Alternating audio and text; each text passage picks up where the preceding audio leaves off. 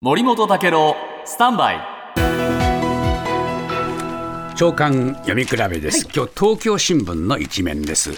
えー、神戸連続児童殺傷事件などの裁判記録が廃棄されていた問題、はい、最高裁はですね、えー、これ、えー、調査報告書を出したんですけれども謝りました、はい、えどう謝ったか、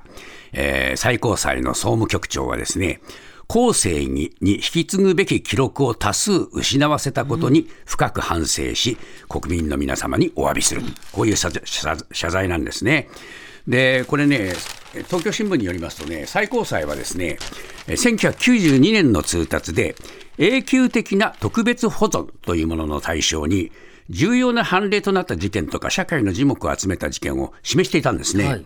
でこれ朝日新聞によるとですねこの通達ではですね、あの日刊紙にし以上に判決などの、えー、記事が載った事件などの場合は、うん、特別保存するっていうのは具体的な運用要領も示していたっていうんですけれども、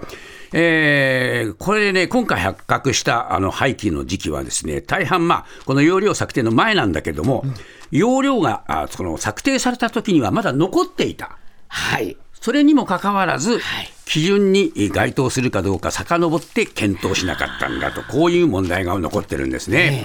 でこれね最高裁はですねこうやって保存しろという一方でですね、えー、この記録庫が手狭になった状況を受けて通達の前年には、えー、記録の膨大なあその膨大になってしまうことを防止することに取り組むべきだとも言っていて